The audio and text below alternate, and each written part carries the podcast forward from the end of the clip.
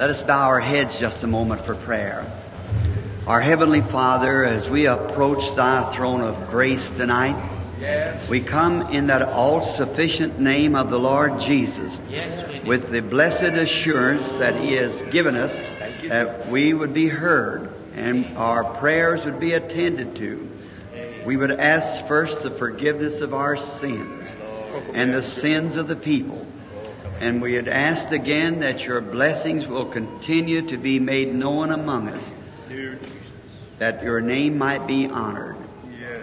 Bless the words that said in both song and sermon, testimony, or whatever might be done. Heal the sick, save the lost. Hallelujah. Give the Holy Spirit to those who are hungering and thirsting. Yes. And may this be a night long remembered because of thy presence. Mm. We asked it in Jesus' name. Oh. Amen. May be seated. Thank you.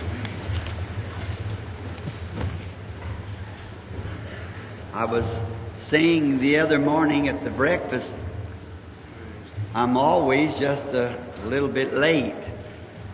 And I was preaching at a United Brethren church not long ago, and I was come in about an hour late. And so the minister said, I will now introduce the late Mr. Brown.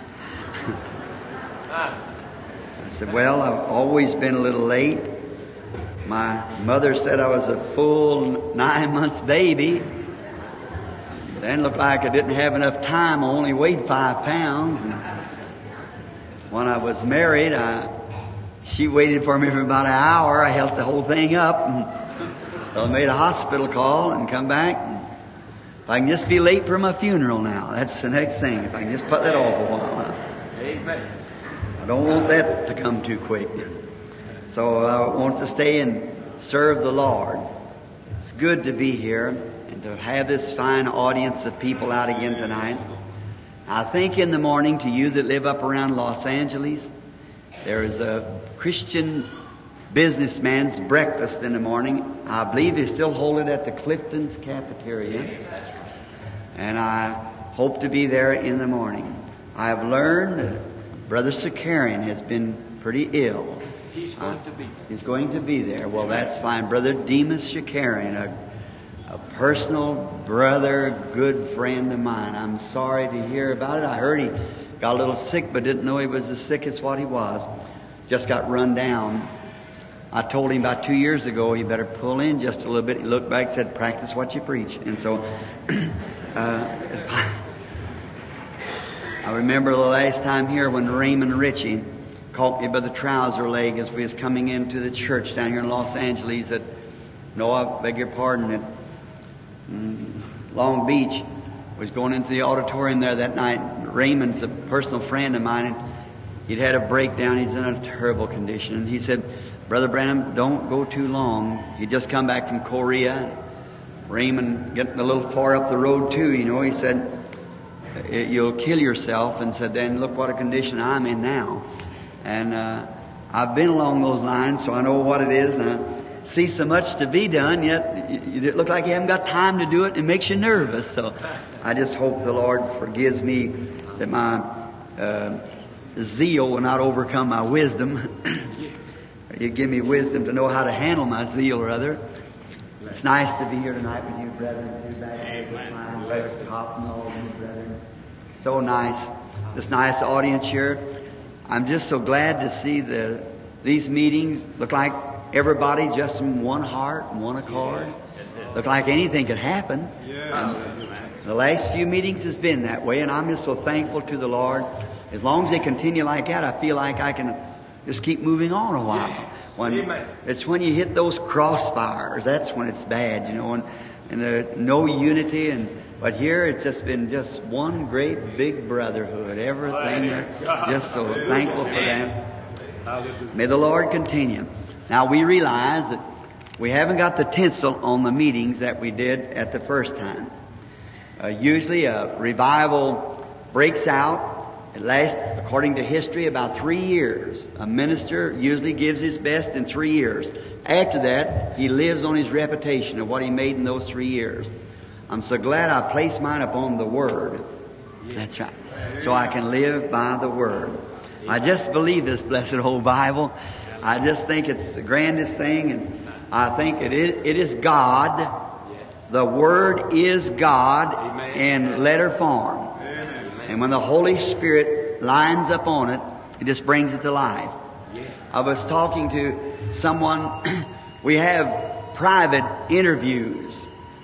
And that's where you have to, we, by the way at home, I think there's 300 on the list when we left waiting for those private interviews. We go in with the people, just pull the curtains down, and we stay there until we pray until the Lord reveals by a vision what to do. Now we know the word of the Lord tells us and lays out the program, but these sometimes there's things in a person's life that they don't know just what to do. And there's where we stay before the Lord until it's answered. And then we hit these interviews like we come over here. The people in this district maybe has been waiting some of them for four or five years for these interviews. And we were speaking, I believe it was yesterday or this morning one, that about the light shining in the last days. Now, I have refrained from preaching because I'm just here to pray for the sick and to put my net with my brethren and pull. But I truly believe that we're living in the last days. It's right at the end time. Now, I'd like to take a, a group like this, a unity of spirit and heart, and I wish we had about about two or three weeks that we could just start through having afternoon services and morning services and evening services and just bring the Bible as we see it. And I've been so thankful. He's a Greek scholar studying behind me.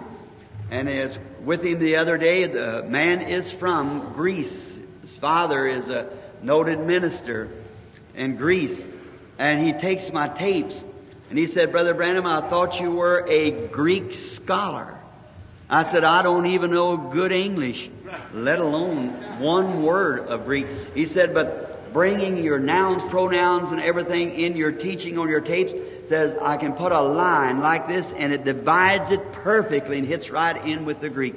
And I said, well, I'm thankful for that because I always try to f- feel led of the Holy Spirit to say what I say and uh, if it said anything contrary to the Bible, then I wouldn't believe it. See, I wouldn't believe it. It was uh, the Holy Spirit because it will always stay in the Bible. The Holy Spirit will. And we were talking about this little woman that I, this afternoon, this morning I believe it was, that we were talking about the little woman that I spoke of, the ill-famed little fella that came out to the well at Sychar. And she uh, seen the Lord Jesus and not recognized him, yet she was to be one of his disciples. Now I have a little funny doctrine and now if it don't go just right with yours, you do the same way I do when I'm eating fried chicken at your house. I just love fried chicken, and when I hit a bone, I don't quit eating chicken. I just throw the bone away and keep eating chicken. So you believe the same thing. Now, I believe that the church's name was put on the Lamb's Book of Life before the foundation of the world, when, before the Lamb was slain. Because the Bible said the Antichrist would deceive all upon the earth whose names were not written in the Lamb's Book of Life, slain before the foundation of the world. I believe the infinite God, by His foreknowledge, saw the church. Now I know that's a ticklish subject, and remember, there's a truth to it. I don't believe it in the line that many does, but I believe that there is, by foreknowledge, God could tell the end from the beginning, because He's the infinite God. Now, whether I'm part of that church, I hope I am. I'm just seeking out my own salvation with fear and trembling, staying right in the Word. When if I get out of there, then I'll pray to get back in it again. And so, when that, it's not a good word to use, see, but when that predestinated seed laying in that little woman, believing, watching, yet in her sinful condition, she was watching for a coming of a Messiah. The church order in that day was so almost like it is today. She she just as soon live like she was living. And of course, she's seen the ridiculous of how the people had professed to be religious and was nothing but a load of hypocrisy. And I say that not to be sacrilegious. I say that with honesty and sincere in my heart and love for everybody. And then when that, when she was standing there waiting to see what the answer of that man was, when she said, it's not customary. She was getting in the tradition then of the elders uh, for you uh, Jews to ask Samaritan, me, a woman of Samaria, such a uh, thing or have any dealings. He said, but if you knew who you were speaking to, you would ask me for water. Then the question come up and Jesus said, go get your husband. She said, I have none. He said, well, you have said, because you have had five and the one you're living with now is not your husband. Quickly, watch. There was that predestinated seed to eternal life. All the Father has given me will come. No man can come unless he calls. See? All the Father hath, past tense, given me will come. And when that light flashed across that predestinated seed quickly, not like them educated scholars standing over there criticizing, they thought they were in that group, but they wasn't. They called him Beelzebub, but as soon as he hit that predestinated seed, that light flashed across it. She said, Sir, come to life. See, quicken it. Yes. I perceive that thou art a prophet. Yes. Hallelujah. Glory to God. We know Messiah, when He comes, He'll do this kind of a work. He said, I'm He that speaks with you. Oh my. That settled it, see? What? All the Father has given me. We only sow seeds. God lodges them wherever He will. Some falls by the wayside, some comes up in thorns for a few days and thistles choke them out and so forth and others go into the right place. I don't know where they are, we just sow them. Thank you. God bless you. Now, let us read the Word.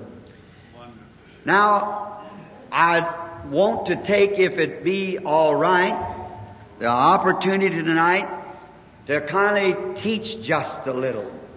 Nothing out of the ordinary, just little teaching, and maybe uh, Sunday afternoon, the Lord willing, I would like to teach a little message to the church, if the Lord permits.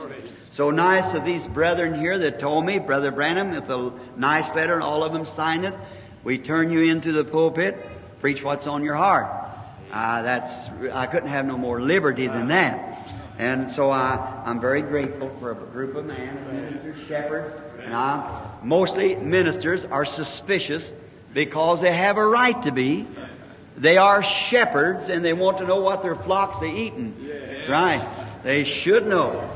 And a man that's got dignity and honor wouldn't do nothing to hurt anyone or any flock. He would always try to give it some vitamins, if anything, but into the into the flock. So maybe the Lord will give us some vitamins on the same words that we've heard many times.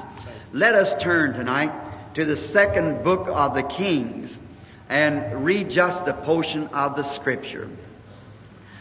Then Moab rebelled against Israel after the death of Ahab, and Ahaziah fell down through the lattice in the upper chamber that was in Samaria, and was sick. And he sent messengers and said unto them, Go inquire of Beelzebub, the god of Ekron, whether I shall recover of this disease. But the angel of the Lord said unto Elijah, the Tishbite, Arise and go meet the messengers of the king of Samaria, and say unto them, Is it not because there is not a God in Israel that you go to inquire of Beelzebub, the god of Ekron? Now wherefore, thus saith the Lord, Thou shalt not come down from that bed on which thou hast gone up, but shalt surely die. And Elijah departed. And when the messengers turned back unto him, he said unto them, Why are you now turned back? And they said unto him, There came a man up to meet us, and said unto this, Go, turn again unto the king that sent you, and say unto him, Thus saith the Lord, Is it not because there is not a God in Israel, that thou sendest to inquire of Beelzebub, the god of Ekron? Therefore, thou shalt not come down from that bed on which thou art gone up, but shalt surely die. And he said unto them, What manner of man was he which came to meet thee and told thee these words? And they answered him, He was a hairy man, girded with a girdle of leather about his loins. And he said, It is Elijah the Tishbite. Now, in Jeremiah, for a text, if I should call it, in Jeremiah, the eighth chapter and the 22nd verse, is there no balm in Gilead? Is there no physician there? Why then is not the health of the daughter of my people recovered? And I would like to take the subject, if it should be called such, the text rather, as the little word of why, W-H-Y. Why? I hope I'm not too loud back there. If the engineer of this will kindly govern it, they got a little yoke around my neck tonight here. So, uh, I hope I don't get too loud. And it's good for my rough voice. When God makes a way of escape for the people, and the people refuse that escape, then God asks the question, why? I think He has a right to. If God does all that He can for the people, and the people refuse to receive His help, then He has a right to ask why they didn't do it. I believe it'll be that way at the judgment. When God has made every preparation that could be made for the church and for the people, and then they refuse it, God's going to ask us why we didn't receive it. I believe that. Now, we find out that this Ahaziah was the son of Ahab and Jezebel. They had uh, come out of a cursed family. And when you take a family that's raising their children in the wrong atmosphere, you can't hardly expect anything else. Now, Israel was a nation something like this nation. It made its same mistakes that this nation's made. And we find out that Israel come up out of Egypt and drove the occupants out of the land and possessed the land. The same that we come seeking an oasis and drove the natives here back and possessed the land. Israel had favor before God. We believe that our pilgrim fathers did also. Israel, in its early stages, produced some great men. Uh, well, they had, for instance, David, Solomon, Joshua, great man. And we had a Washington, Lincoln, and a great man. But finally, Israel, in its politics, formed around and got a renegade on the throne. Ahab, a halfway believer, lukewarm church member. And Ahab wasn't such a, a rascal as it was his wife. She was the one that could just handle Ahab any way she wanted to make him go, she did it. And you don't have to be too spiritual to understand what I'm talking about. it's the system behind it. But in that day they had a prophet, and his name was Elijah. And he was a fearless, godly man. And I think a lot of you do good Democrats that sold your birthrights of politics to do such an evil thing as you've done. God be merciful. Amen. Yes, sir. One day this nation knowed that old thing, but she's forgot it. She's sold out because the church got lukewarm, and got away from God. That's exactly. I better leave off of that because I said I wasn't going to preach on it. Now, as we go on, but you know what I'm thinking. Notice, but in that same day, God sent a mighty one in the land. Just before that, there come a plague that swept the land out.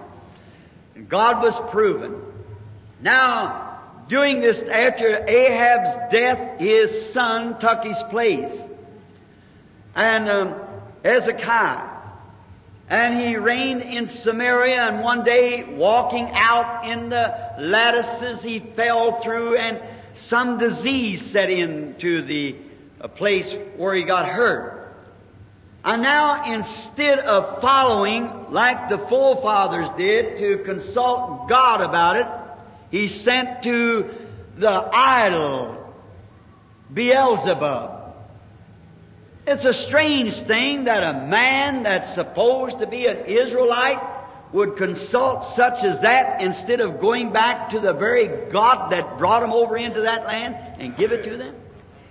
Because he was trying to follow the trend of the day and after his father and mother.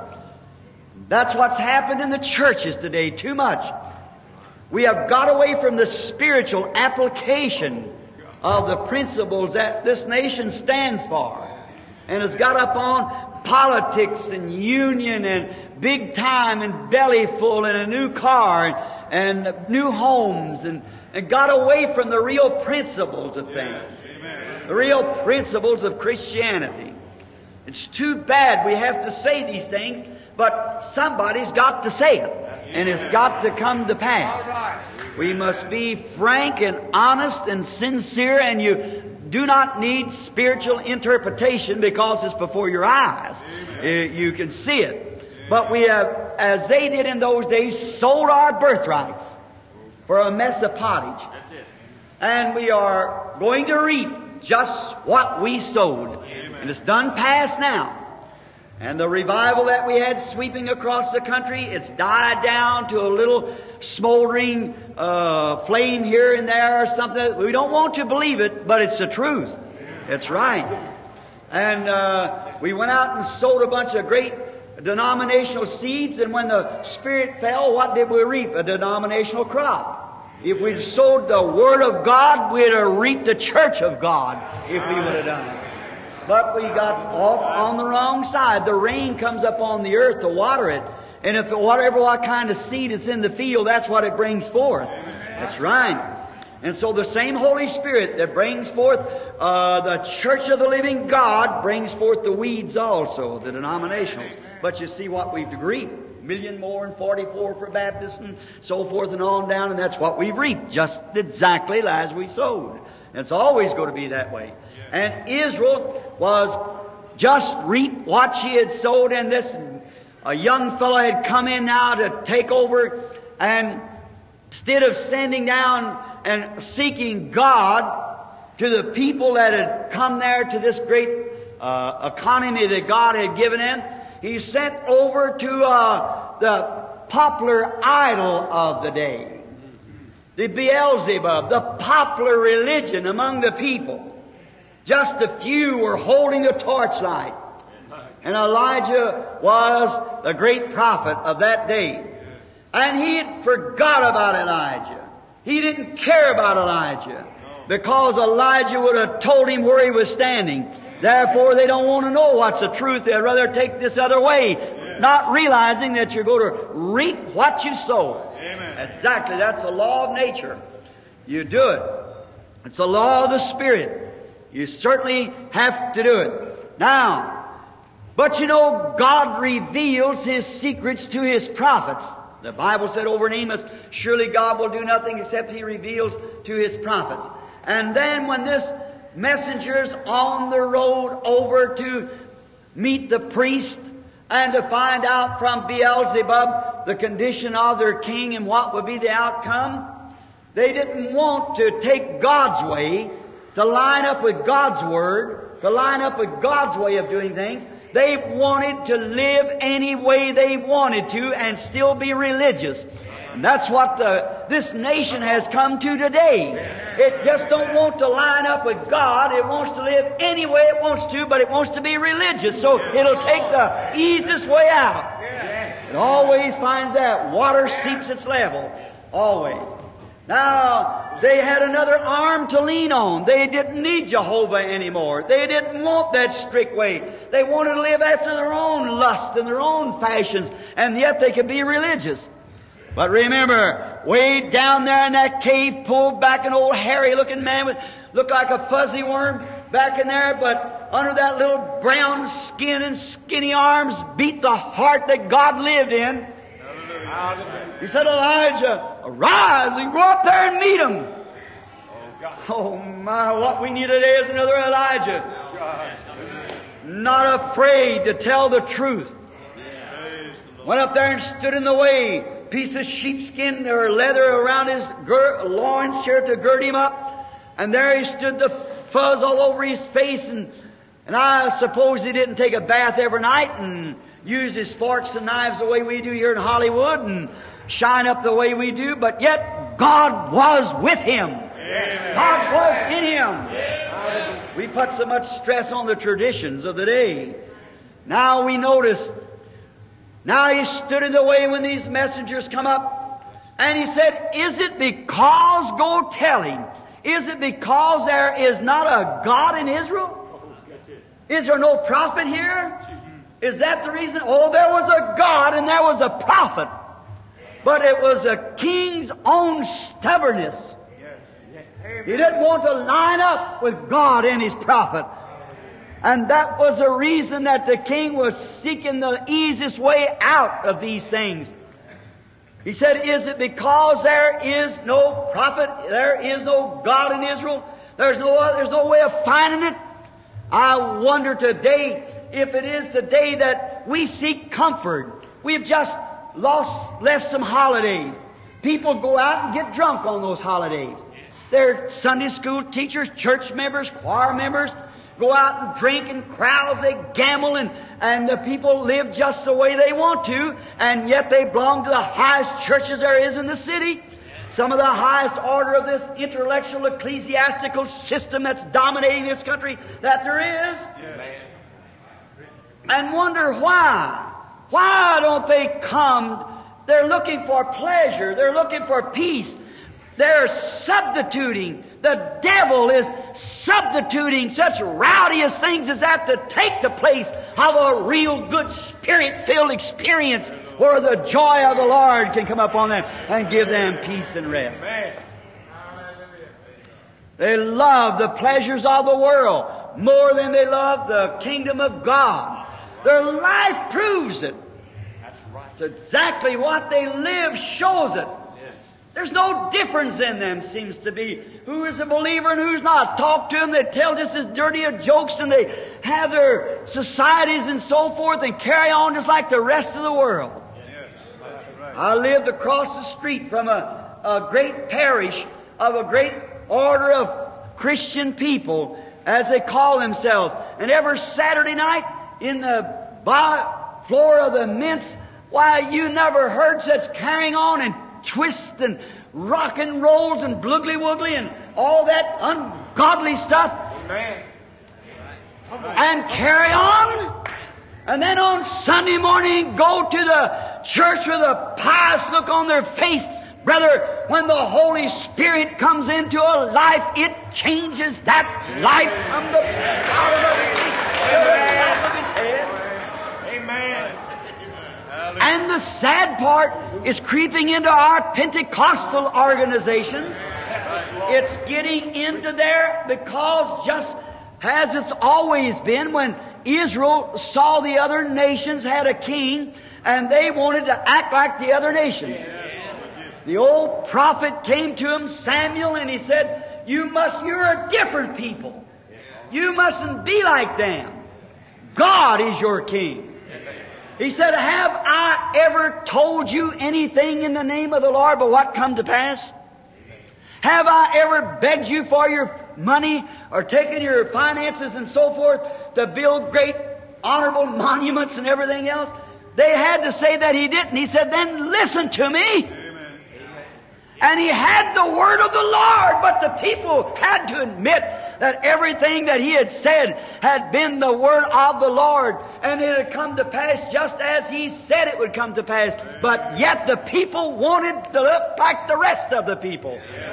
That's the way it is today that the churches are trying to pattern after the other churches. Christ is our pattern. So exactly that. Now, they didn't want it. They didn't want the message. What if that king would have humbled himself? What if he'd have come down to the, he'd been humiliated and it went back to God and repented? I believe the man would have lived. I believe Elijah would have come to him with the word of the Lord and the man would have lived, but he hardened his heart and would not listen to the Lord. And Elijah said, go ask him. Is it because there's no, no God in Israel? He has no prophet? No, he had a prophet. He had, there was a God, but the king didn't want it. That's what it is today. It's just like a, a patient sitting on a doctor's doorstep and die sitting on the doorstep because he's too stubborn to go in to take the medicine the doctor's got for him. Exactly. That's right. Die on the step of the doctor sitting out there and the doctor says, I've got the remedy for your ailment. But he's just too stubborn to go in and take it. That's a dangerous thing. A, a fellow could die. And he would die sitting there. When there's plenty of medicine, they got a toxin for it, but they, he won't take it. He's just too stubborn. Well then, you can't lay it on to the doctor and you can't lay it on to the medicine. It's the man. He's the one. So is it today. Men and women will sit in the church, in the church pew, and hear the unadulterated gospel and the power of the Holy Ghost, and see the uh, manifestations and the demonstrations of His Spirit of a living, resurrected Christ and dying sin sitting in the church pew. Not because there's no balm, not because there's no physician, but it's because the people are too stubborn to take the medicine. Trying to find the least way of resistance.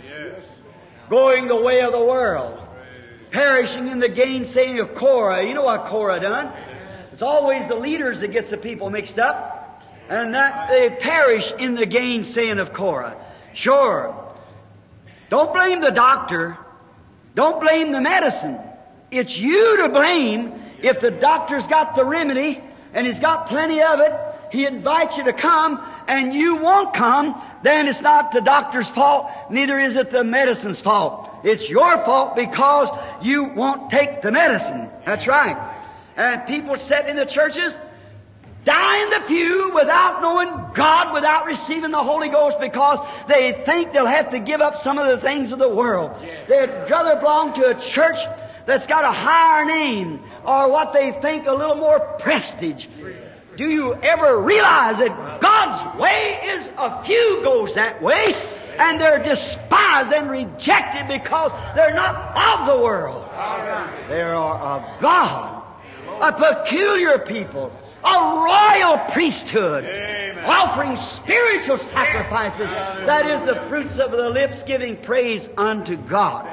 Amen. Doctors' medicines. You know, they used to have a time they didn't have any toxin for such as smallpox. Thousands died yearly with smallpox. They didn't have a diphtheria toxin.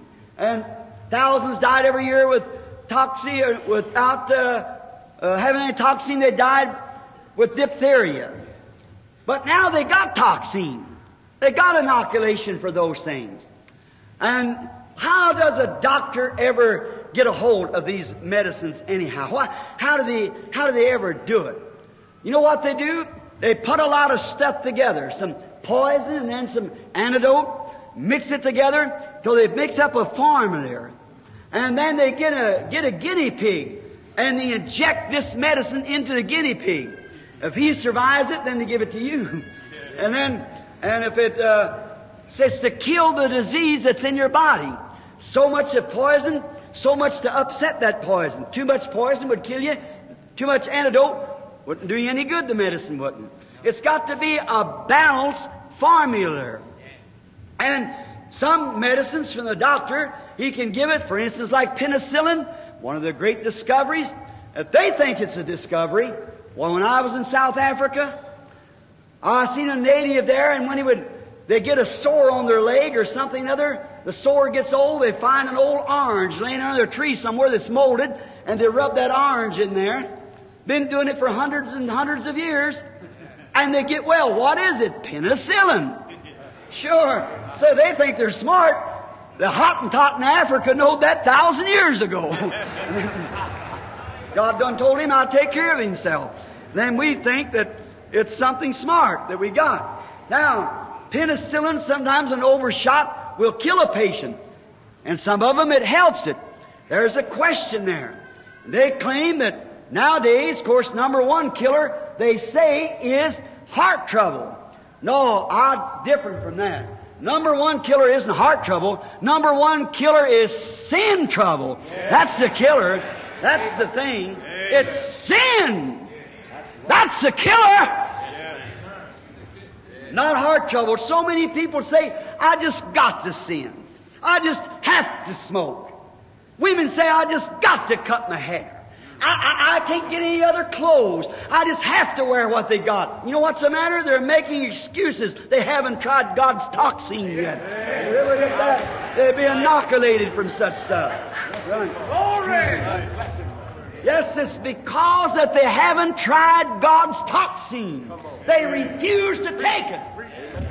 For when the Spirit of God is in you, it lines up with the Word of God. And if it denies the Word of God, then it isn't, you haven't got the right shot yet. That's all. You're not inoculated. Sin still lays at the door, unbelief in the Word.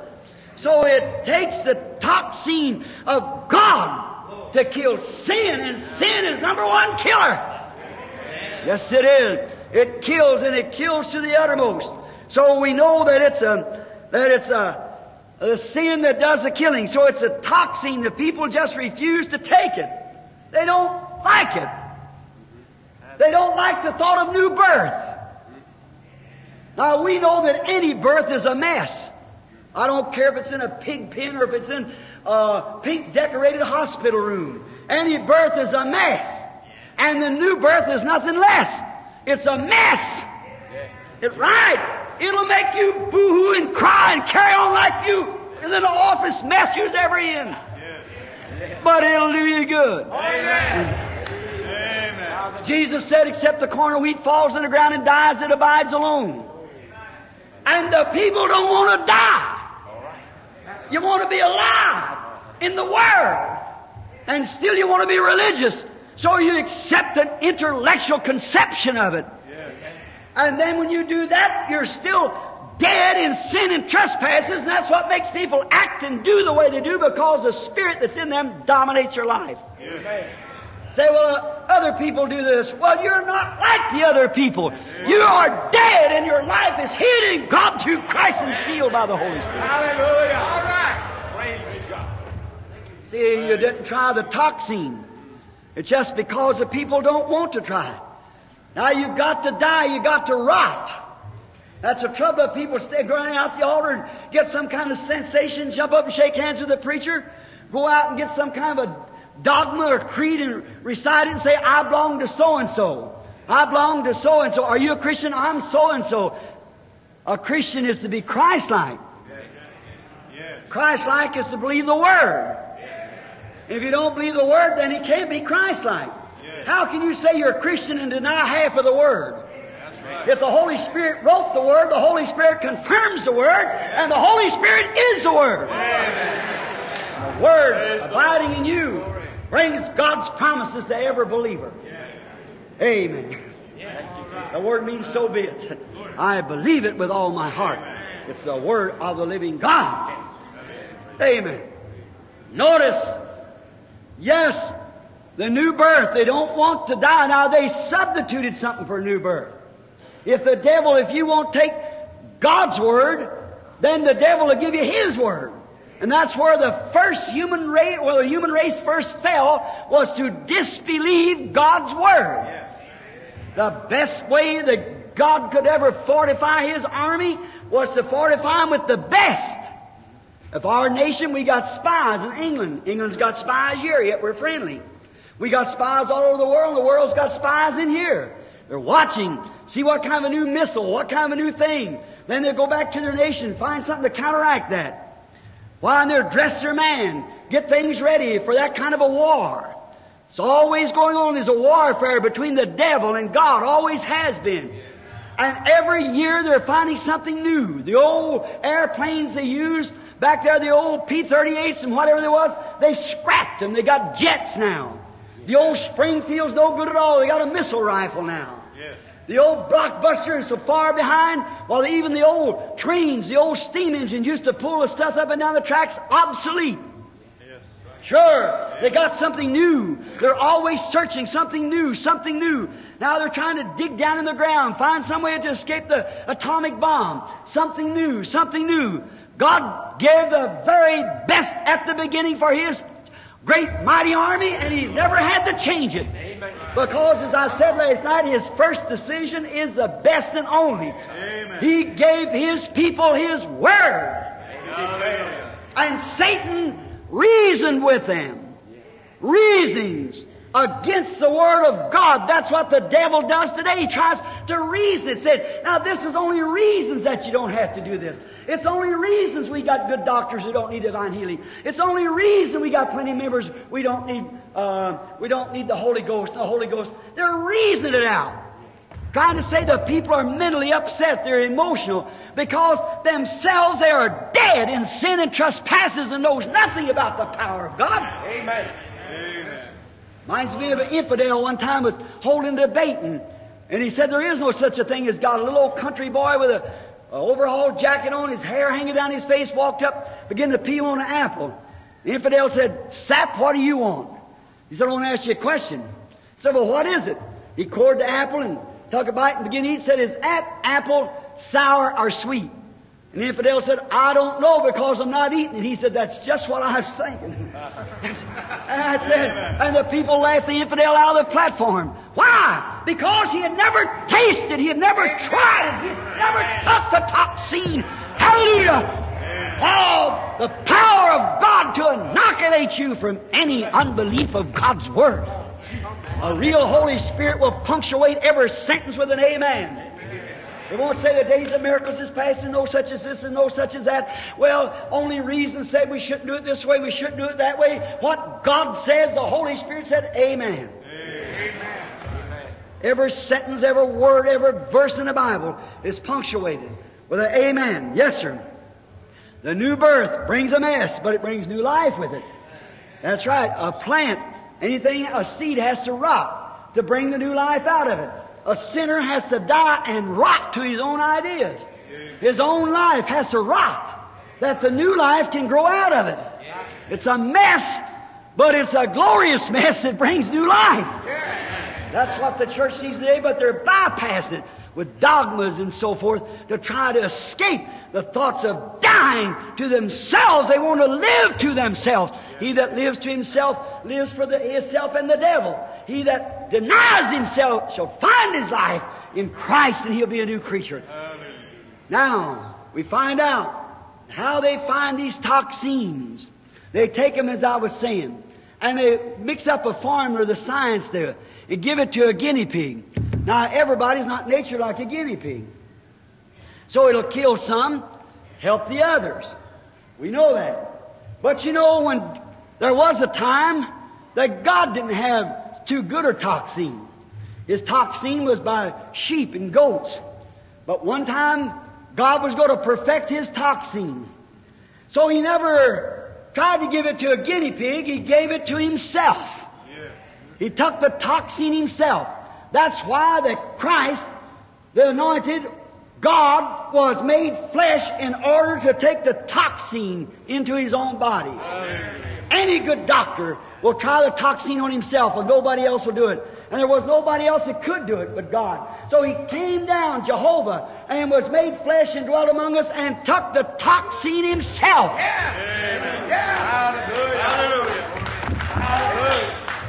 On the Jordan, when he was standing there, John bore record said, I seen the Spirit of God like a dove descending upon him. And he received the toxin and the inoculation from sin and death. He was born of a woman and received the toxin. And they watched him to see what would happen. And they noticed him in his trial. They noticed him when he come in the face of dispute. He always held to the Father's word. Uh, uh, you know, surely uh, God wouldn't do a thing like that. He reasoned it with Eve, but when he come against Christ, he hit against that hundred thousand volt wire. The feathers flew when he come with his reasoning, because he met him right back with "Thus saith the Lord." Said, if you're the Son of God and you're hungry, why don't you turn these stones to bread and eat? Reasoning. You could do it. Sure he could. But he come back, it is written, man shall not live by bread alone, but by every word proceedeth out of the mouth of God. They watched him. They seen the toxin help in every case. When it come time faced with death, the toxin helped. When they spit in his face, made fun of him, the toxin helped. There's where trust whether you got toxin or not. That's your test. Yeah, amen. Somebody say something about you and say you're old holy roller. Will you quit going to church? Then say you're inoculated. Say you've received the toxin, the balm. Is there no balm in Gilead? Is there no physician there? If there is, then why is the daughter? Remember, not the mother. He divorced her, but the daughter is this church. That prophecy pertains to this. Why is the daughter of my people, her health not recovered then? Here she is anemic tonight. It's right half this way and half that way and all scrupled up and all kinds of orders and everything else is separated and brotherhood scattered everywhere, half believing this and half believing creed and half believing denomination, half believing this and that. Well, my goodness, her health ought to be standing perfect, rosy cheeked with the Word of God and the power of His resurrection. It's a matter of the daughter of my people then. Where is my daughter? I send signs among them like that and they just get up and walk out. What's the matter with the daughter of my people? And it's explained and proven by the Word. And the Bible said, if the, always to believe the Word, the Word is confirmed, then you cannot disbelieve it. But your reasoning, letting Satan tell you in your mind. Last night when you held your hand that you was a sinner and didn't want to die a sinner, and I called you to the platform, turned around walked out. What's the matter? You let Satan reason. You're going to lose your job. I'd rather lose my job than lose my life. Your wife will leave you. I'd rather lose a wife than lose my Christ. Your husband, your, your neighbor will make fun of you. I'd rather my neighbor make fun of me and be right with God. But you see, you're listening to reasonings. That's it. You just, you've had so many bogus things. Don't you realize, friend, that every time a bogus thing declares that there's a real one? Amen. Sure it does. Notice, God gave His toxin to Himself. They watched it. In a time when they put a rag over his face, he could discern the thoughts in the people's heart. And they put a rag over his face and hit him on the head with a stick and said, Now, if you are a prophet, tell us who hit you and we'll believe you. But the toxin held. he wasn't clowning. That's what's the matter with the world today. They want some clowning. That's what's the matter with this West Coast. You got too much Hollywood in it. You got too much glare. The Holy Ghost don't shine, the Holy Ghost glows. There's a difference between glowing and shining. The church shines with this big program, but the Holy Ghost glows in humility. Hallelujah. Humbleness, reconciling to the Word, believing the Word. The old saint one time sitting in a church a few weeks ago, I was supposed to be in a Chicago meeting, and a great minister there said we can't have Brother Branham because of his doctrine. And uh, I don't preach a doctrine among them, but he just wanted to say that. And he got some great big fella from some big institute there, and he come walking his chest with a, enough papers laid out there, looked like he could have done anything with it. Walked up with his chest out, thrown that back this big book, and an intellectual talk. My, it was wonderful, his intellectual talk, but there's no spirit in it. After a while, he seen that didn't go with God's people. Just like Saul trying to put his ecclesiastical vest on David, a man of God, it didn't fit him. And an intellectual message don't fit a spirit-filled church. They've got to have the power of the Holy Spirit and the manifestation. Jesus said these signs will follow them. They got to have it. And then the man found out that it didn't take with the Pentecostal people. He folded up his books and come down with his head drooped. An old saint sitting over in a corner come told me later, said if he would have went up the way he come down, he'd have come down the way he went up. So that's about the way it is today. What we need is back to the Holy Ghost, back to the Bible, back to the power of the resurrection of Jesus Christ. Not only your reasonings and intellectuals and so forth. Certainly, they found that it helped. It held in the hour of death. It held in the hour of Gethsemane. It held in all those things. Then he died. He died, as I said last night, until everything declared he was dead. The moon, sun, and stars, the earth, the earthquakes, everything proved he was dead. The sun went down in the middle of the day. The Roman soldiers said, truly that was the Son of God. Judas said, I betrayed innocent blood. Pilate said, give me some water, let me wash my hands, I'll have nothing more to do with it. He died! And he went with that inoculation. But it was an inoculation of eternal life. On the third day it still held. After the prophecies of God was fulfilled, he rose up on the third day. Alive! The church saw it and rejoiced. Now he said, you got to get inoculated too. But I want you to go up there and wait until you get your inoculation. That's what's the matter with the people today. They didn't go up and wait for their inoculation. They went to the seminary and got their BA instead of going for inoculation. Going up and get some of the balm of Gilead injected into their veins of their soul. That's right. They went up there on the day of Pentecost. They were all assembled together. They believed he had raised from the dead. They talked with him. And he promised he would send down a whole lot of that inoculation. And while they were all assembled together, the balm began to fall upon them and cloven tongues set upon them like fire. They were all filled with the Holy Ghost and running the outside, began to speak with other tongues as the Spirit gave them utterance.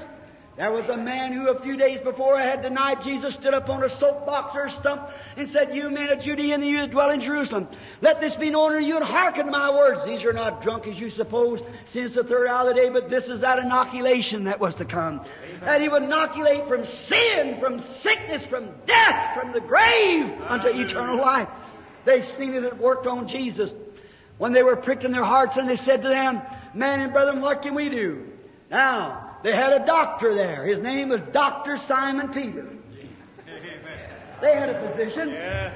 And they had plenty of inoculations proving it. They was all drunk on it. They really received it in a big way. And they had Dr. Simon Peter there. He said, now just a minute. If you want to know how to be inoculated, I'm going to give you a prescription. And don't you fool with it. You just keep it because it's going to be for you and to your children, to them as far off, even as many as the Lord our God shall call. I'm going to give you an eternal prescription for the inoculation. If you want to receive this balm, this balm of Gilead, this inoculation from sin and death, you receive this prescription. Any good doctor that measures out his medicine measures it correctly. I'll tell you, brother, he told him that. He said, now, today they've substituted things for that prescription. They try to say, shake hands, sprinkle a little bit, or something like that. But Peter said, repent, every one of you. Be baptized in the name of Jesus Christ for the remission of your sins, and you shall be inoculated. The promise is unto you and to your children, and to them as far off, even as many as the Lord our God shall call. Certainly. If a doctor writes a prescription, what's the matter today? If that doctor writes a prescription for that disease, that was to be an eternal. How far? To your children, they said, it ended with the apostles. It did not. The doctor Simon Peter said it's for you and for your children, and to them it's far off, even as many as the Lord our God shall call. This is their inoculation. What's the matter then? We see in our churches bobbed haired women wearing shorts, paint, makeup. We see men with wishbones instead of backbones. We see preachers in the pulpit with not enough power to, to break an egg. And they call themselves preachers. The thing of it is, brother, they haven't received the inoculation. That's all there is to it. You know, you take a doctor's formula and you go to mess enough out of it. You'll kill your patient. That's right. Well, what's the trouble is some quack druggist out of some seminary has tried to mix this farmer with shaking hands and a more bunch of Tommy rot. That's really got a dead a church that we got today is killed because they didn't follow the farmer of the prescription. Amen. Praise the Lord. Said don't make no difference. Paul said it did. He said if an angel from heaven preaches any other gospel to you, let him be accursed. Got dead church members because they're trying to fool with that prescription. Shake hands, sprinkle all other kind of forms and everything else. Follow exactly what the prescription says. If you take some of the antidote out, you'll kill the patient. If you put too much antidote in, the uh, killer in there won't kill the disease. Take it just the way it's wrote. Amen. Hallelujah. I believe it's the truth of all my heart.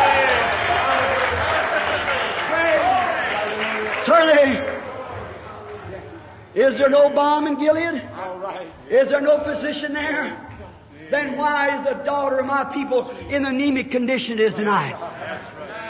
Why is it the church is in the condition it's in tonight? Because they fool with the prescription.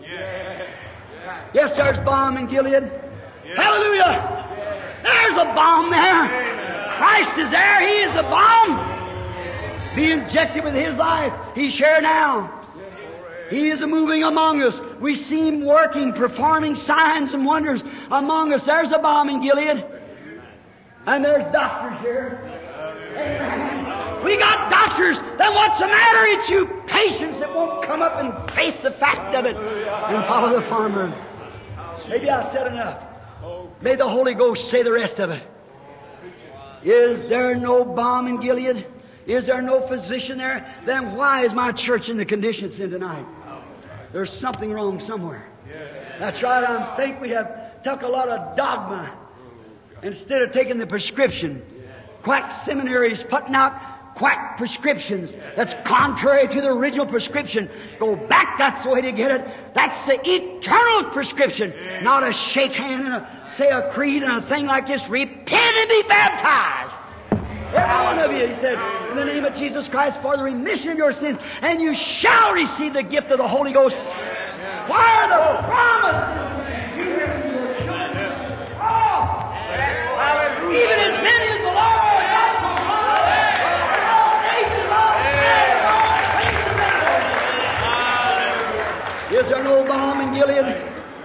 Is there no physician there? There's plenty of balm here. There's plenty of toxins. What's the matter is because the people don't want to receive the prescription. They got doctors here can write it. It's already wrote. You don't have to write it anymore. It's already wrote. Just say what's already been written. Then take it like that. Not a little sissified handshake. A little say, I'll say the creed, the Apostles' Creed. I'll say a Hail Mary every once in a while. Burn a candle. Nonsense. Amen. Repent or perish. Amen.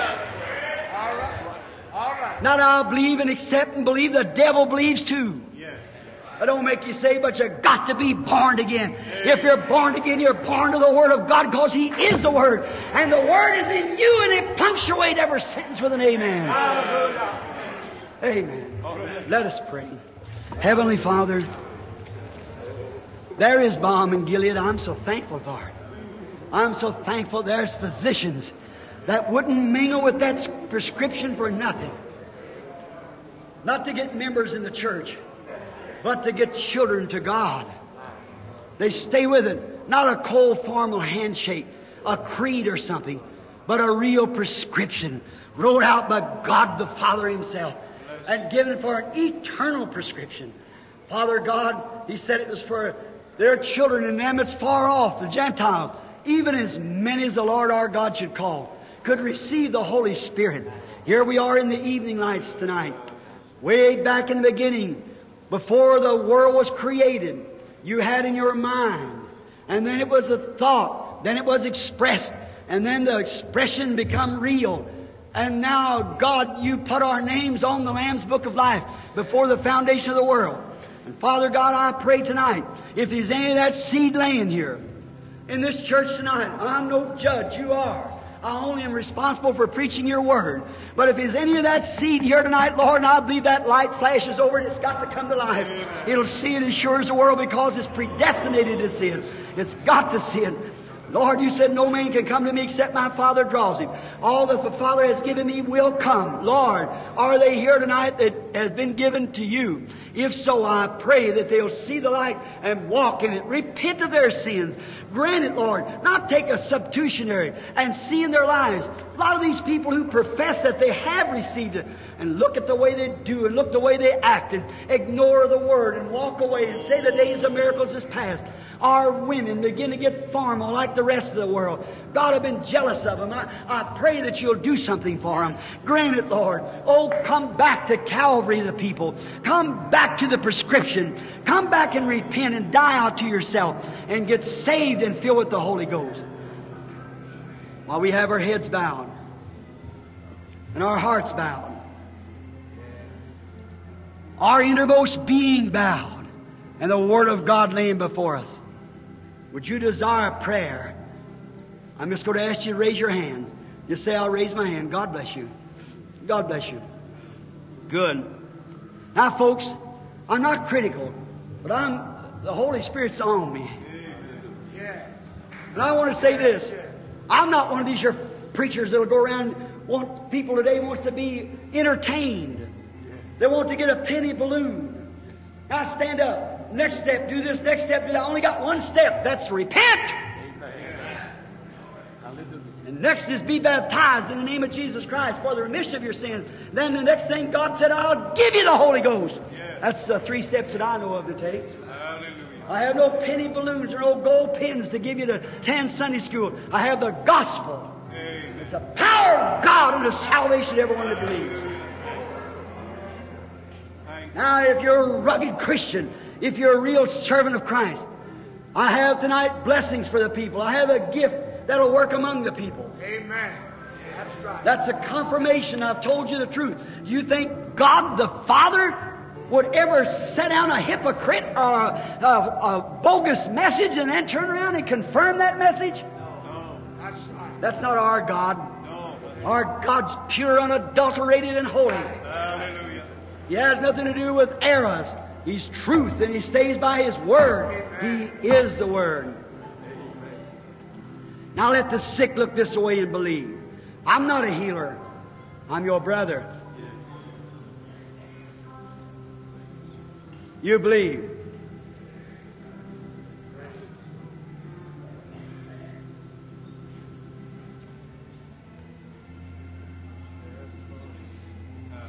See if the inoculation is right. See if what he said, the works that I do shall you do also. John 14, 12. This lady sitting on the front row here, widow woman, praying for her son. You believe that God will grant your request to you? The alcoholic drinks. You believe God will take care of it? Do you have a prayer card? You don't. You don't need one. If you will believe with all your heart, it'll leave you. Now, I don't know that woman, never seen her, but God knows her. Right. God is God. Amen. That woman sitting right back there praying for her husband, red polka dot dress on. If she'll believe with all of her heart, God will grant the request to her if she'll just absolutely believe it. God bless you. I don't know the woman. She don't need no prayer card. You have you got one? You don't. You have a prayer card. You have one? Well, you don't have to use it. You don't have to come in the line. You just don't doubt what you said, what's been told you to be the truth, and you can have what you said. Amen. Amen. Oh, I'm so glad for the inoculation. Amen. Unbelief. Yeah. What is sin? Unbelief. He that believes God condemned already. You're not going to get the first base. You're out of the game altogether. Put out before you even got to the plate. You've got to believe every word of God. Jesus said, "The works that I do, if my if God's Spirit dwells in you, want to produce the same life that was in Him, sure it will." Little woman sitting there with that trouble with her breast. She'll believe God will make her well. You believe it, lady? You do? You don't have a prayer card? You don't need one if you'll believe it. That swelling will go down. You'll be normal and well. Will you believe it? All right. Hallelujah. Here sits a woman sitting here with her head down praying. A woman's going to die if God don't help her. She's not from here. You had more faith than you thought you had. You're from down around Santa Ana. Got cancer. Sitting in a wheel. You've been operated on for it. Do you have a prayer card? You don't. You don't need one. Got cancer. It's come back. God will heal you. Listen. Someone brought you here tonight that was here last night and had enough faith to be called out of the line and healed with heart trouble. That's thus saith the Lord. Here's another thing. I see.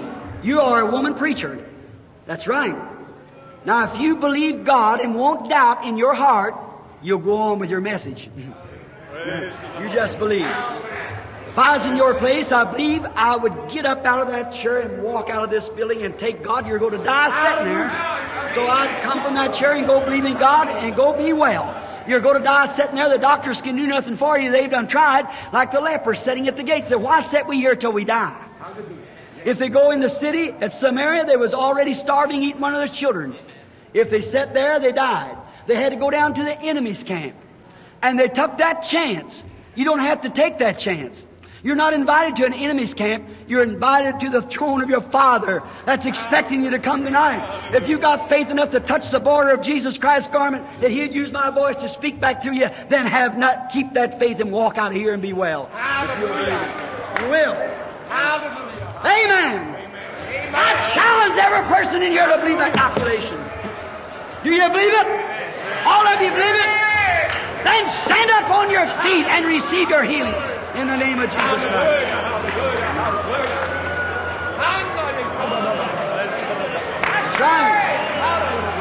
Amen. Take your chair and push it on home. There she is. Up out of the chair, going to the kingdom of God. Do you believe? Glory! Now don't you see, Sheriff? The inoculation, the balm is here. Glory to God.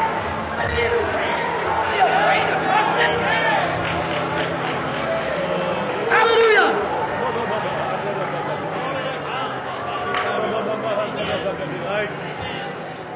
Where's your faith? You feel different, don't you, sister? You take your old wheelchair now and go home and be well. Okay, don't you doubt. Don't you doubt. Just keep the same faith you got. If you got enough, you know a woman touched his garment. Well, you did the same thing. Hallelujah. Then go and believe. I will praise him. I will praise him. Praise the Lamb for slain. Let's sing it, everybody. Raise your hands. I will praise him. I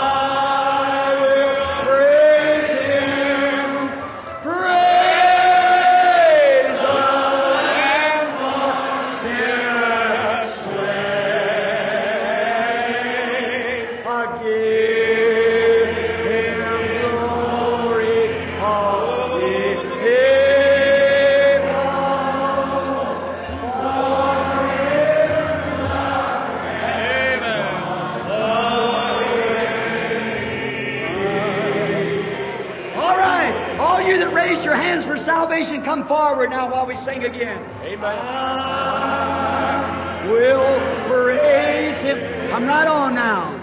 I will praise